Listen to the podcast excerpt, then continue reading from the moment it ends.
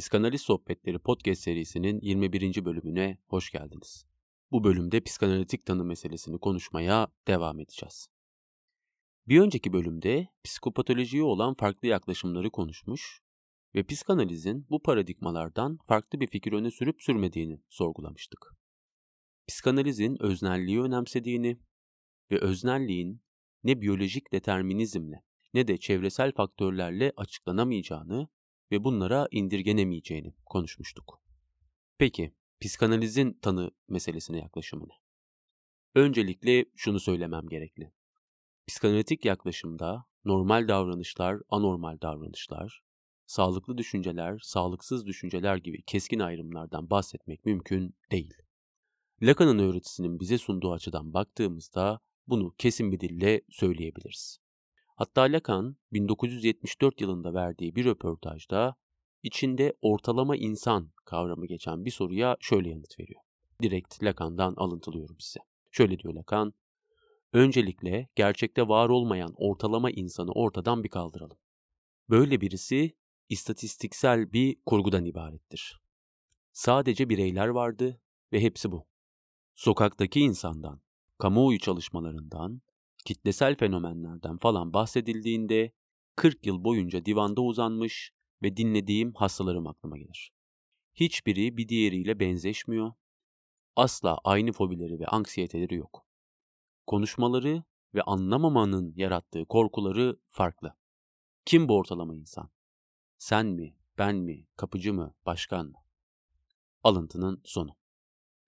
Yani Freudçu ve Lacancı psikanalizde farklı psikopatolojik tezahürler ve bunların altında yatan yapılar ki bu yapı meselesini ayrıntılı olarak ele alacağız, öznenin yetersizliklerinden, bozukluklarından, anormalliklerinden ziyade öznenin üretimleri olarak görülür. Çağdaş psikiyatri gibi bunları bir disorder yani bir bozukluk olarak görme eğilimindense daha çok bir order'ı yani bir düzeni temsil eden şeyler olarak görmek gereklidir. Psikanalizde psikiyatrinin ve psikolojinin semptom odaklı yaklaşımından daha farklı bir yaklaşım söz konusudur. Yani psikanaliz semptomu bir bozukluk, bir patoloji ya da bir anomali olarak görmez. Bu çok önemli bir konu, çok önemli bir mesele. Psikanaliz için semptom, özne için semptom olandır. Ve bunu söylediğimizde semptomu belirli bir tür normdan sapma olarak tanımlamadığımızda net bir şekilde anlaşılmalı. Çünkü her bir özne için semptom olarak ortaya çıkan şey o özneye özgü olarak ortaya çıkar ve bu tanım herhangi bir normdan sapmaya ya da herhangi bir toplumsal normalliğe uyumsuz olmaya göndermede bulunmaz. Louis Iskovic, bir özne için semptom olarak ortaya çıkan şeyin başka bir özne için semptom olması gibi bir gerekliliğin olmadığını söyler. Semptomun bu tanımı şunu söylemeyi de mümkün kılar. Bir özne için neyin semptom olduğuna büyük öteki karar veremez. Buna karar verecek tek merci öznenin kendisidir. Yani bir öznede semptomun varlığından bahsetmek için öznenin kendisinde bir semptom olduğunu söylemesi gereklidir. Özne bir şeyden ya da bir şeylerden rahatsız olduğunu söylemelidir. Şunu demelidir. Bu şeyi düzeltmenin bir yolu olsaydı keşke. Psikanalitik açıdan baktığımızda bir semptomdan bahsedebilmek için kendi semptomunu tanıyan, bunun farkında olan bir özne gereklidir. İskoviç şöyle der, herhangi bir şey, birisi için kendi içinde kurtulmak istediği yabancı bir cisme dönüşmedikçe, yani Freud'a göre birisi için herhangi bir şey, semptom statüsüne gelmediği sürece semptomdan bahsetmek mümkün değildir. Semptomun ortaya çıkması ve özne tarafından tanınması semptom oluşumunun birinci anıdır. Bir özne, semptomunu tanımadan önce semptom yoktur demek istemiyorum aslında bunu söylerken. Bir kişi kendi semptomunu başka insanların semptomlarından çok daha zor tanır hatta. Başkasının hatalarını, hayatlarında tekrar tekrar yaptıkları hataları, paternleri görmek ve tanımak her zaman çok daha kolaydır bildiğiniz gibi. Örneğin şunu rahatlıkla söyleyebilirsiniz. Ayşe yine mi o çocukla barışmış? Ya da Ahmet işte hiç şaşırtmadı her zamanki huyu. Dolayısıyla işte ötekinin semptomunu görmek, diğer insanların semptomlarını görmek ve bunları tanımak, bunları tespit etmek bir öznenin kendi semptomlarını tanımasından ve bunu tespit etmesinden çok daha zordur genelde. Ama bir öznenin kendi semptomunu tanıması da tek başına yeterli değildir. Çünkü bilindiği üzere birçok kişi tüm hayatı boyunca semptomlarıyla birlikte bir anlamda mutlu mesut yaşar. Bunlardan şikayet eder, acı çektiğini söyler, acı da çeker gerçekten, hatta bunlardan kurtulmak istediğini de söyler.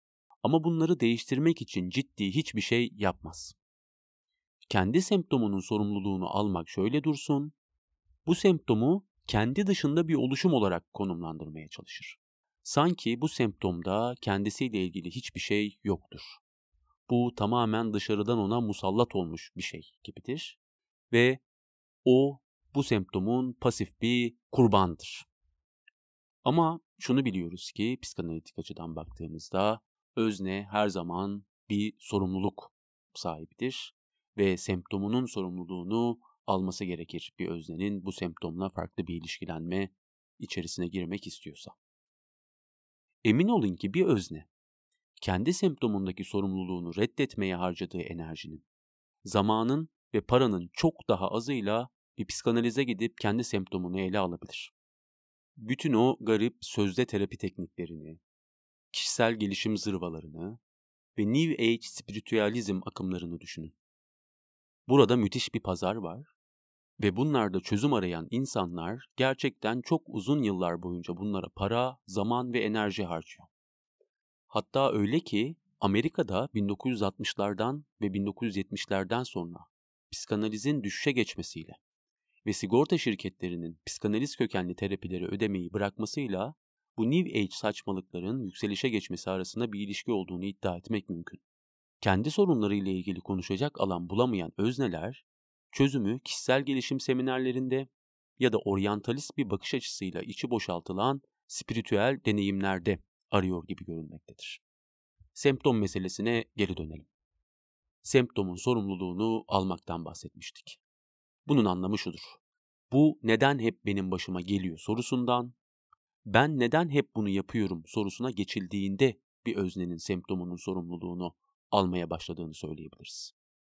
Yani artık burada semptomunun pasif bir kurbanı olan ya da onu kendi dışında konumlandıran bir özneden ziyade onun kendisinin bir parçası olduğunu kabul eden ve bu parçanın sorumluluğunu almaya istekli, gönüllü bir özneden bahsediyoruz. Ve farkındaysanız psikanalizin semptom tanımı özneyle ilgilidir. Ama dediğim gibi bir kişinin semptomunu tanıması tek başına hiçbir şey ifade etmez bir kişinin bir sonraki adımı da atması gerekir. Özne kendisine artık yeter. Bu yeterince sürdü demelidir. Artık yeter dendiği anda ise özne için bir imkan ortaya çıkar. Özne eğer bir analistle karşılaşırsa semptom analitik bir semptoma dönüşebilir. Semptom kişinin kendi kendine üstesinden gelmeye çalıştığı, kendi kendine belli açıklamalar bulmaya çalıştığı bir şeyden analiste çözülmesi gereken bir sorun deşifre edilmesi gereken bir mesaj olarak sunulursa analitik bir semptomdan bahsetmek mümkün hale gelir. Bir semptomun psikanaliz açısından ele alınması için gerekli olan şartlar bunlardır. Yoksa semptomlar bir ömür varlıklarını farklı biçimlere bürünerek sürdürmeye devam edecektir. Zaten psikanaliz dışında daha kısa süreli tedavilerin, semptomları geçirmeye odaklanan yaklaşımların en temel karşılaştığı çıkmaz semptomların tekrar tekrar geri gelmesidir. Yani bir semptomu geçiriyorsunuz gibi düşünün. Sonra başka bir semptom geliyor.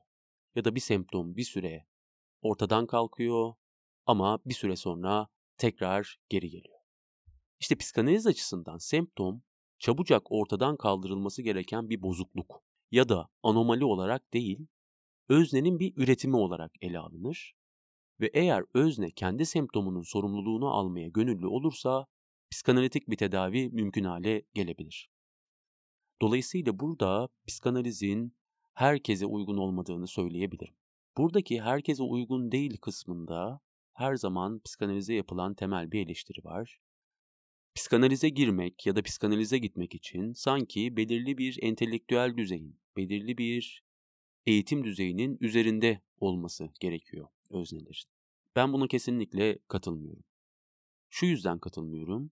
Bir öznenin psikanalize girebilmesi için ya da psikanalizden bir tedavi olarak faydalanabilmesi için kendi semptomunun sorumluluğunu almaya gönüllü olması gerekiyor. En birinci şart bu. Çok entelektüel olup, çok zeki olup, çok iyi okullarda okuyup, kendi semptomlarını bırakın sorumluluğunu almayı, kendi semptomlarının farkında bile olmayan sayısız özne mevcut. Dolayısıyla psikanalitik tedaviye uygunluğun ilk şartı kendi semptomunu tanıyan ve kendi semptomunun sorumluluğunu almaya bir düzeyde de olsa gönüllü olan bir öznenin varlığıdır. Bu yüzden psikanaliz için tanı meselesi çeşitli semptomların bir araya geldiği bir paketvari bir şey değildir. DSM tarzı bir yaklaşımdan çok daha farklı bir yaklaşım söz konusudur burada. Öznenin semptomuyla nasıl ilişkilendiği önemlidir. Semptomunun görüntüsü ya da biçimsel zarfı değil. Eğer bir hastada depresif bir duygu durumu varsa ya da yeme bozukluğu varsa, psikanaliz bunları hızlıca ortadan kaldırmaya çalışmak yerine bu durumların ardında yatan nedenleri anlamaya odaklanır. Tabi burada şöyle bir şey de söz konusu. Bazen bu semptomlar, depresyon, yeme bozukluğu, panik atak, obsesyonlar vesaire o kadar yoğun ve o kadar şiddetli oluyor ki bazen bu semptomların ilk önce hızlı bir şekilde yatışması gerekiyor. Dolayısıyla bu anlarda, böyle durumlarda psikiyatrik müdahale gerçekten gerekli olabiliyor. O zaman şunu söylemek gerekiyor hızlı bir şekilde.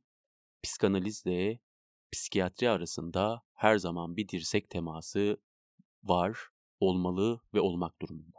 Çünkü bazen semptomların yoğunluğu, semptomların verdiği rahatsızlığın yoğunluğu psikanalitik bir çalışmanın önüne geçebilecek düzeyde oluyor. Bazen durumlar çok acil olabiliyor.